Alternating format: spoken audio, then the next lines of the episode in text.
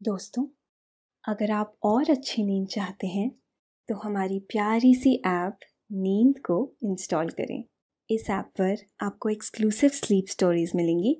Install करने के लिए आप हमारी वेबसाइट नींद डॉट ऐप पर ज़रूर आइए।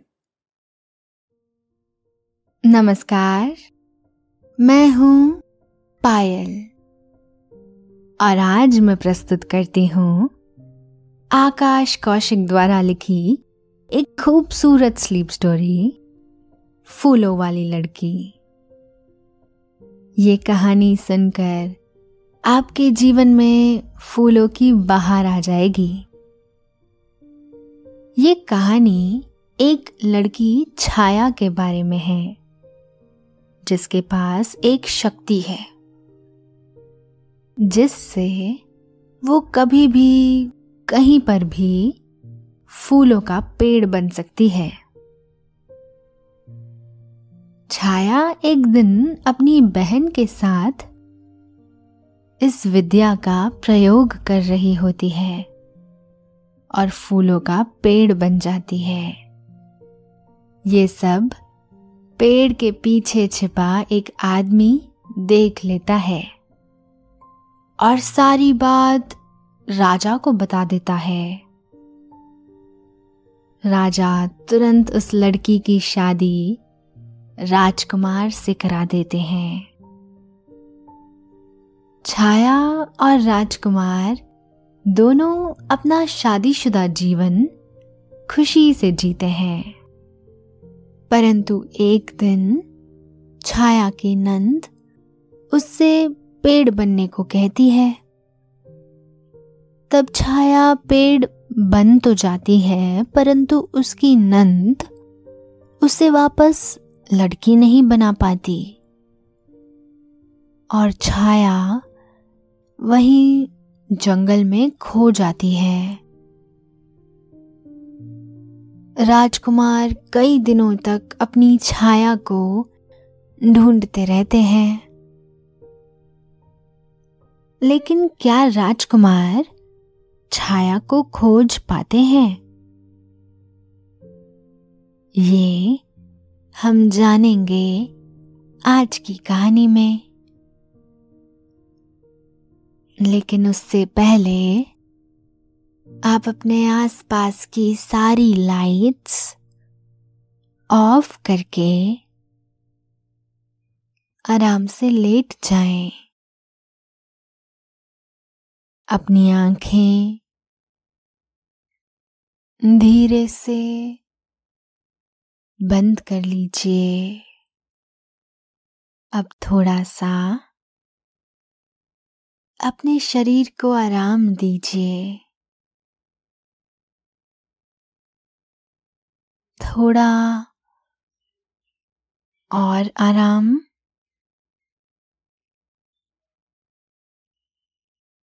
अपने शरीर को बिल्कुल ढीला छोड़ दीजिए। कोई टेंशन नहीं, कोई तनाव नहीं। अपने दिमाग में चल रहे सभी विचारों को, चिंताओं को त्याग दें एक शांति से महसूस करें। सभी नेगेटिव पॉजिटिव विचारों को धीरे धीरे निकाल दें। हाथों को सीधा करके अपनी कमर के साइड में रख लीजिए अब अपनी सांसों पर ध्यान लगाएँ। इसको धीमे या तेज नहीं करना है बस ध्यान देना है कि कैसे वो आपके नाक गले में होते हुए आपके फेफड़ों में आ रही है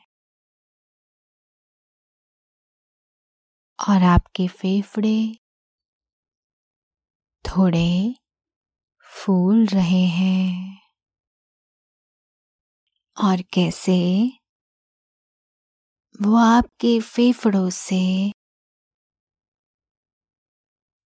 वापस गले और नाक के माध्यम से वापस निकल रही है।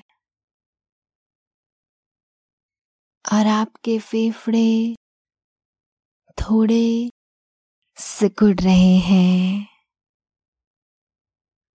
आपका मन शांत एकदम शांत होता जा रहा है।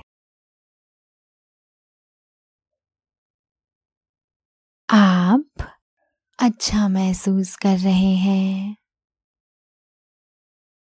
खुद को काफ़ी हल्का फील कर रहे हैं।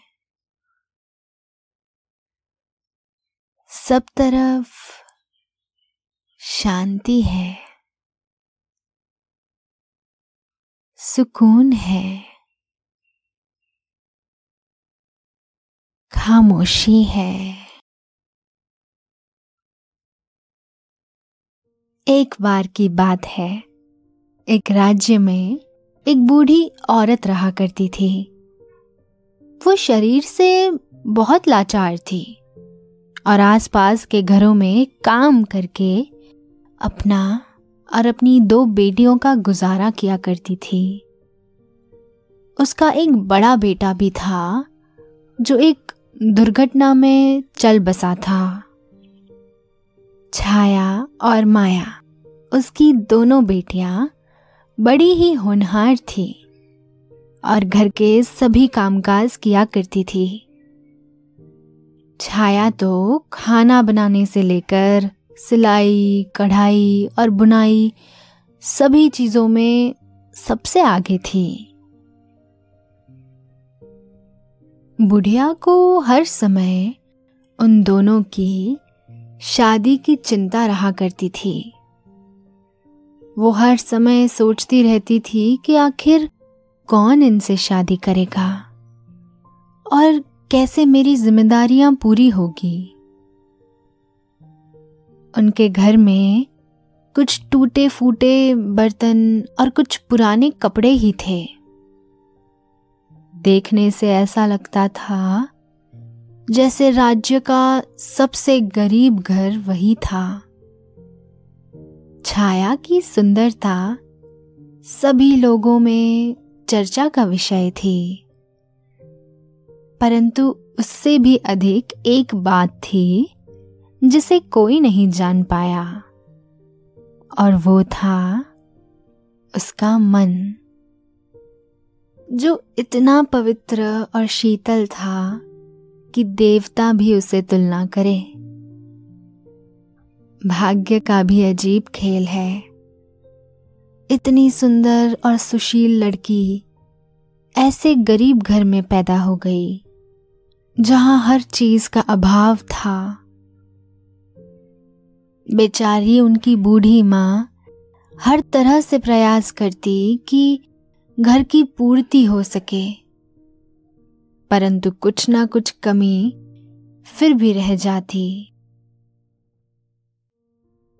लड़कियाँ भी अपनी माँ की लाचारी देखकर कुछ खास खुश नहीं थी और हमेशा हिम्मत बांधती रहती थी कि माँ क्यों चिंता करती रहती हो?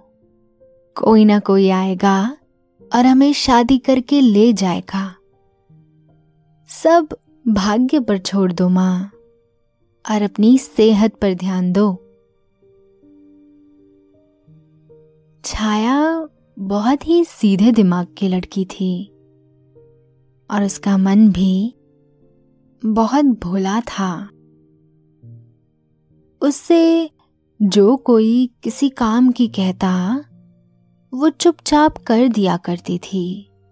उसके इसी भोलेपन से उसकी माँ बड़ी परेशान रहती थी, क्योंकि वो जानती थी कि ऐसे भोले इंसान का आजकल जीना बड़ा मुश्किल है।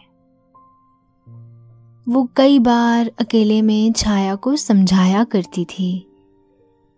किसी पर आसानी से भरोसा नहीं करना चाहिए। किंतु बहुत ज़्यादा छल कपट होना तो अच्छी बात नहीं। लेकिन अपनी सुरक्षा के लिए तो कुछ भी करना पड़े, वो करना ही चाहिए। छाया बड़ी ही धार्मिक विचारों की थी। और सुबह शाम पूजा पाठ आदि किया ही करती थी। बड़ी बहन घर के दूसरे कामों में लगी रहती थी। एक दिन अचानक एक बड़े ही तपस्वी दिव्य पुरुष उनके गाँव में आए। लंबी लंबी दाढ़ी मूछ और गोल मटोल चेहरा। ऐसा लग रहा था जैसे सदियों से तपस्या में लगे थे। उनके लंबे लंबे बाल चेहरे पर लटक रहे थे। जब वो चलते थे तो मानो जैसे कोई मदमस्त हाथी चल रहा हो। और हो भी क्यों ना, इतना लंबा, चौड़ा शरीर जो था। तकरीबन छह फुट की लंबाई और भारी, भरकम शरीर था। उनका तेज उनके चेहरे से ही झलकता था और पता चलता था कि ये कोई सिद्ध पुरुष है। गाँव में प्रवेश करने पर गाँव वालों ने उनका हर तरीके से आदर सत्कार किया। तरह तरह के फूल और फल आदि से उनका पूजन किया। और स्वादिष्ट सात्विक भोजन कराया। तपस्या से उठने के बाद पहली बार उन्होंने किसी गाँव की सेवा स्वीकार की थी। इतने दिनों बाद अपना आदर सत्कार होते देखकर वो गाँव वालों पर बहुत प्रसन्न हुए। उन्होंने कुछ दिन वहीं गाँव में रहकर बिताने का संकल्प किया। अब गाँव में उनको देखने आने वालों की भीड़ लगी रहती थी। सभी उनके दर्शनों को व्याकुल रहते थे। हर किसी की यही इच्छा थी कि एक बार जटाधारी बाबा के दर्शन हो जाए। एक दिन छाया भी अपनी बहन और अपनी माँ के साथ बाबा के दर्शन करने आई। पास आकर जैसे ही उसने बाबा के चरणों को हाथ लगाया, वैसे ही बाबा को कुछ अलग सा अनुभव हुआ। और वो छाया को घूर घूर कर देखने लगे। छाया तो एक बालिका थी। उसने पहले कभी साधु बाबाओं को इतने करीब से नहीं देखा था। इसलिए वो थोड़ी असमंजस में थी। थोड़ी देर घूरने के बाद बाबा सब समझ गए और प्रेम भरी दृष्टि से छाया को देखने लगे। सबको लग रहा था कि पता नहीं छाया में ऐसा क्या देख रहे हैं बाबा, जो नज़र ही नहीं हटा रहे। किसी ने कहा, अरे भाई, जोगी बाबा हैं। इनकी लीला यही जाने। हम जैसे साधारण लोग कहाँ इनकी लीलाओं को समझ सकते हैं? साधु बाबा ने छाया को आशीर्वाद दिया और अपने सामने बैठने को कहा। थोड़ी देर बाबा ने सभी को प्रवचन सुनाया। और समाज में एक दूसरे का सहयोग करते हुए कैसे रहा जाए, ये सब समझाया। इतने में ही बाबा की चर्चा लोगों से सुनकर राजा और राजकुमार भी उनके दर्शन के लिए आते हैं। बाबा ने राजा को आशीर्वाद दिया और राजकुमार को निहारने लगे। राजकुमार बहुत ही सुंदर और शांत स्वभाव का था। बड़ों का आदर करना और उनका हर कहना मानना उसका स्वभाव था। बाबा को जैसे उसे देखकर सब कुछ समझ आ रहा था। वो एक पल छाया को देखते और अगले ही पल राजकुमार को निहारते। परंतु उनके मन में क्या चल रहा था, ये तो वही जान सकते थे। बाबा ने राजा और राजकुमार दोनों को आशीर्वाद दिया और कहा कि बहुत जल्द तुम्हारे घर में खुशियाँ आने वाली है। तुम्हारे घर में सूर्योदय होने वाला है और सारे दुख दर्द सब दूर हो जाएँगे। इतना कहकर बाबा हर हर महादेव दोहराने लगे। राज परिवार बड़ा ही खुश होकर राजमहल वापस चला जाता है।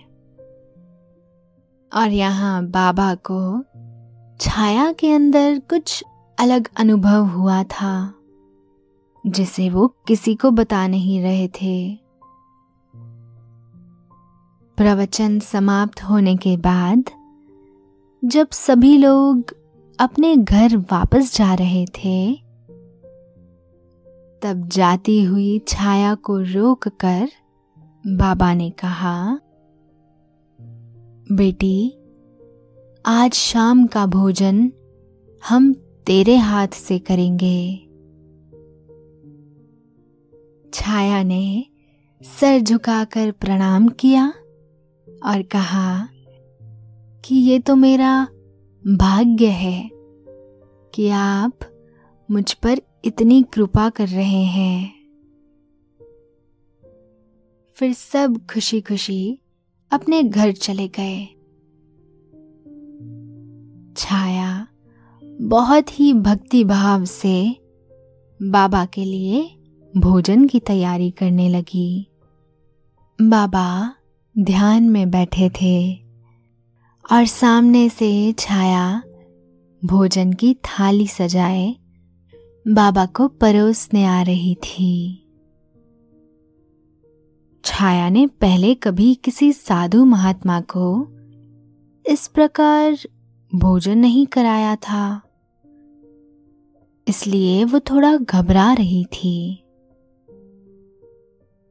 बाबा के पास आते आते उसके मन में हज़ारों विचार चल रहे थे। बाबा के पास पहुंचकर उसने बाबा के चरणों में प्रणाम किया और भोजन परोसने लगी। बाबा ने बहुत ही प्रेम से भोजन ग्रहण किया। इतना स्वादिष्ट भोजन पाकर वे बहुत प्रसन्न हुए। अब उन्होंने छाया को उनके सामने आकर बैठने को कहा और बाबा ने छाया के कान में एक मंत्र कहा और बोला, इसके बारे में किसी को मत बताना। बाबा फिर से ध्यान में चले गए और छाया वापस घर आ जाती है। रास्ते में वो बस इसी बारे में सोच रही थी कि ये आखिर कैसा अजीब सा अनुभव था। उसे अपने अंदर एक नई ऊर्जा और शक्ति का एहसास हो रहा था। ऐसी शक्ति जो पहले कभी अनुभव नहीं हुई। छाया का चेहरा एक अजीब से तेज से भरा हुआ था। घर वापस आकर छाया बाबा के बारे में सोचते हुए सो गई। अगली सुबह उठते ही उसे अपने भीतर एक दिव्य ऊर्जा का एहसास हुआ। सारा शरीर पुलकित हो रहा था। चेहरे पर तेज और शांति थी। माँ और बहन भी छाया का ये बदला बदला सा रूप देखकर हैरान थे। परंतु कोई भी उसके अंदर छिपी शक्ति का अंदाज़ा नहीं लगा पाया। ना ही छाया को पता था कि उसके साथ क्या हुआ है। और ना ही परिवार के किसी और सदस्य को। थोड़ी देर में खबर आती है कि बाबा गाँव छोड़कर चले गए। सभी लोग बहुत दुखी हुए। परंतु जो होता है अच्छे के लिए ही होता है। बाबा को तो सभी को ज्ञान देना है। ऐसा सोचकर सब अपने अपने काम धंधे में लग गए। कुछ दिन बीत गए। एक दिन छाया अपनी बहन के साथ झूला झूल रही थी और पास में ही एक बहुत सुंदर फूलों का पेड़ था। वो पेड़ छाया को बेहद पसंद आया और वो उसके सुंदर फूलों की महक को सूंघने लगी। कुछ फूल तो उन्होंने तोड़ भी लिए और घर के लिए रख लिए। घर जाकर छाया ने उन्हीं फूलों से भगवान की पूजा की। अगले दिन पूजा के समय छाया वही फूल तोड़ने के लिए झूले के पास गई। तो वहाँ एक भी फूल नहीं था। सभी फूल बीती रात आई बारिश के कारण टूट गए थे। छाया को ये देखकर बहुत दुख हुआ कि अब वो भगवान की पूजा कैसे करेगी। अचानक उसके दिमाग में क्या तरकीब आई और अपनी बहन को बुला लाई। छाया बहन से बोली कि, दीदी आप पानी के दो घड़े भर कर ले आइए। हम आज भगवान की पूजा के लिए खुद फूल बनाएँगे। खेल खेल में बड़ी बहन माया पानी के दो घड़े भरकर ले आती है। छाया उन दोनों घड़ों के ऊपर कुछ मंत्र पढ़ती है और कहती है दीदी, पहले घड़े का पानी मेरे ऊपर डालना। और मैं थोड़ी देर में फूलों का पेड़ बन जाऊँगी। और फिर जितने चाहे उतने फूल तोड़ लेना। लेकिन ध्यान रखना कि एक भी शाखा टूटनी नहीं चाहिए। और फिर दूसरे घड़े का पानी मेरे ऊपर डालना। मैं फिर से लड़की बन जाऊँगी। बहन माया ने भी ऐसा ही किया।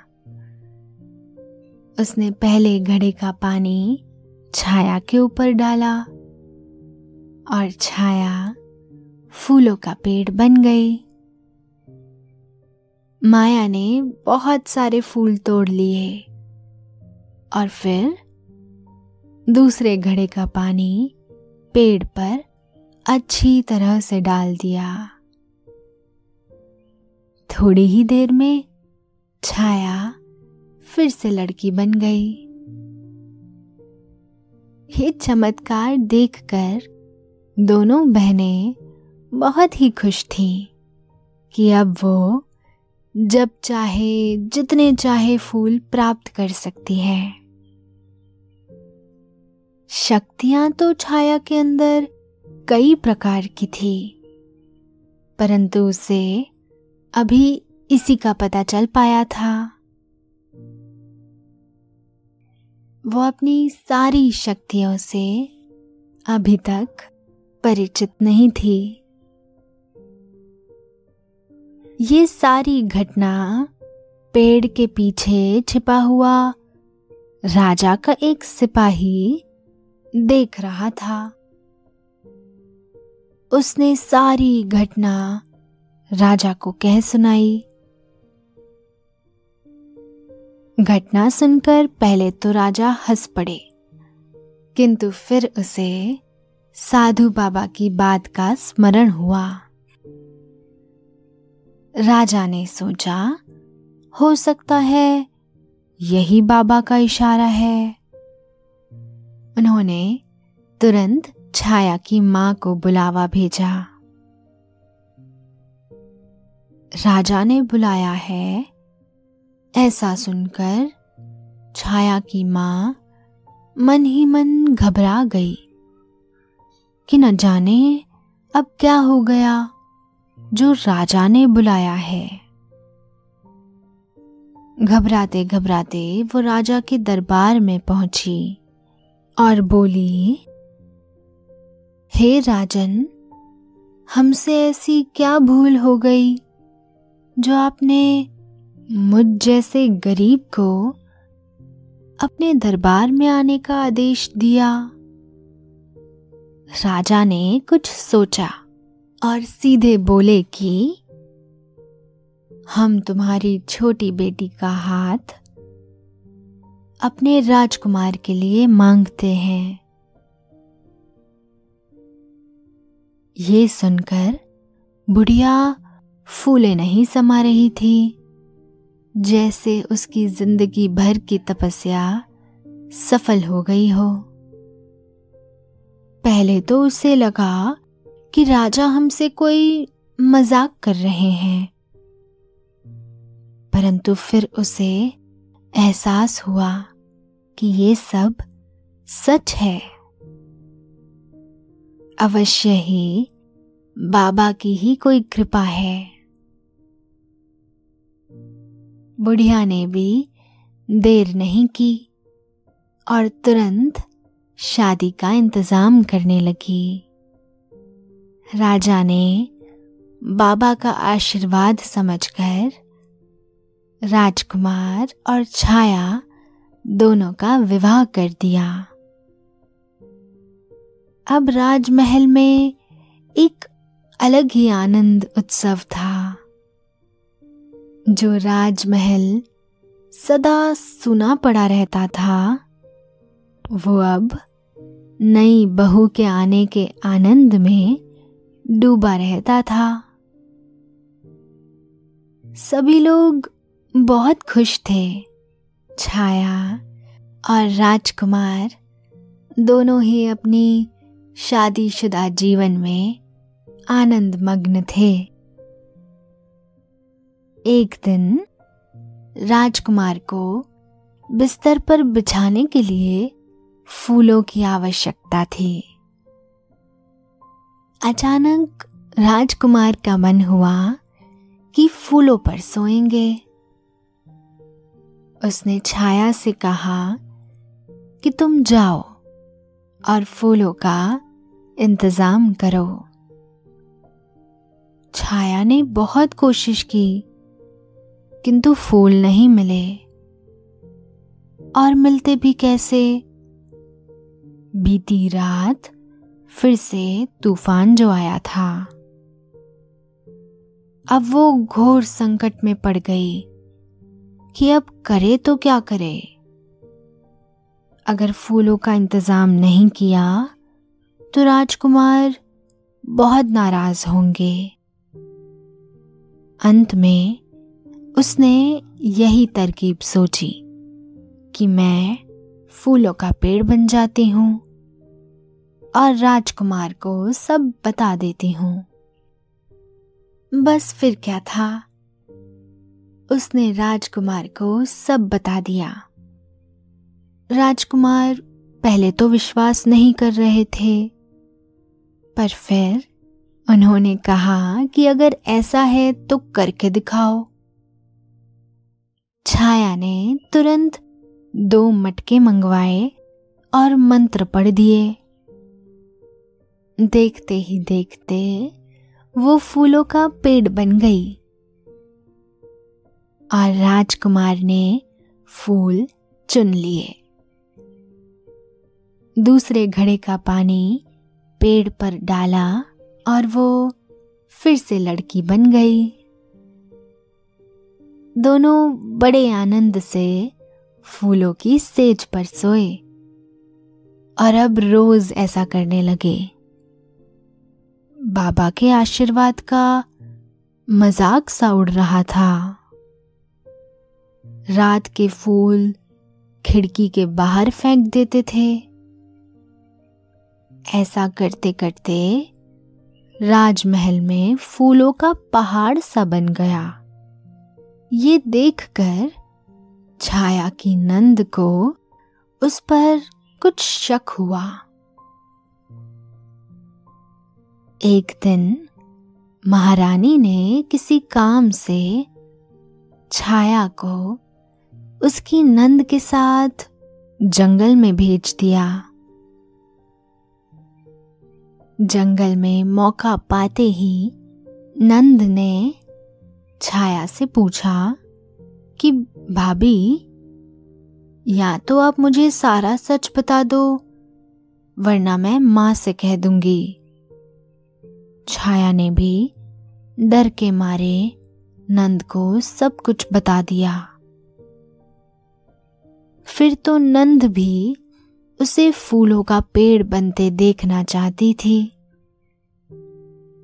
वो अपनी भाभी से जिद करने लगी कि मुझे भी दिखाओ। लाख समझाने पर भी वो नहीं मानी और मजबूर होकर छाया को पेड़ बनना पड़ा। अचानक तेज बारिश शुरू हो गई। और नंद, दूसरे घड़े का पानी छाया पर ढंग से डाले बिना ही भाग गई। छाया, आधा शरीर लड़की का और आधा शरीर पेड़ का बनी रह गई। ना तो चल पा रही थी, ना उठ पा रही थी। मुख भी ठीक से नहीं बन पाया, इसलिए बोल भी नहीं पा रही थी। नंद राजमहल लौट आई और राजकुमार से बोली कि, भैया, भाभी नहीं आई? राजकुमार बोला, अरे, तुम्हारे ही साथ तो गई थी, तुम्हें ही पता होगा। नंद ने रोते रोते भाई को सब कुछ बता दिया। राजकुमार बहुत ही दुखी हुआ और क्रोधित भी हुआ। बोला, तुम्हें तो बाद में सजा दूँगा। पहले अपनी छाया को ढूंढता हूँ। खोजते खोजते कई दिन बीत गए। कई दिन बीत गए। लेकिन छाया का कोई पता नहीं चला। राजकुमार बहुत परेशान था कि आखिर मेरी छाया न जाने किस हाल में होगी। कई दिनों के बाद ढूंढते ढूंढते वो जंगल में झरने के पास पहुँचा और उसे छाया वहाँ पानी पीती हुई दिखाई दी। उसकी खुशी का ठिकाना नहीं था। और छाया भी राजकुमार को देखकर फूट फूट कर रोने लगी और अपनी तोतली ज़ुबान से आप बीती बताने लगी। दोनों ने एक बार फिर कोशिश करने का सोचा। राजकुमार ने तुरंत दो घड़े मंगाए और छाया ने तोतली जुबा से ही मंत्र पढ़ दिए। दूसरे घड़े का पानी जैसे ही छाया पर डाला तो वो पूरी लड़की बन गई। दोनों बड़े ही खुश थे। जैसे जीवन की सारी समस्याएँ सुलझ गई हों। खुशी खुशी दोनों अपने घर गए। छाया ने मंत्र के दुरुपयोग के लिए बाबा से मन ही मन क्षमा मांगी और आवश्यकता पड़ने पर ही प्रयोग करने का वचन दिया। राजकुमार और छाया खुशी खुशी जीवन यापन करने लगे। तो दोस्तों, ये थी आज की कहानी। कहानी फूलों वाली लड़की की। आशा है आपको आज की कहानी अच्छी लगी होगी। और अब समय हो गया है आपके सोने का। अब आप धीरे धीरे नींद की ओर बढ़ते जा रहे हैं और नींद आपको अपनी आगोश में समाती जा रही है। समाती जा रही है। शुभ रात्रि।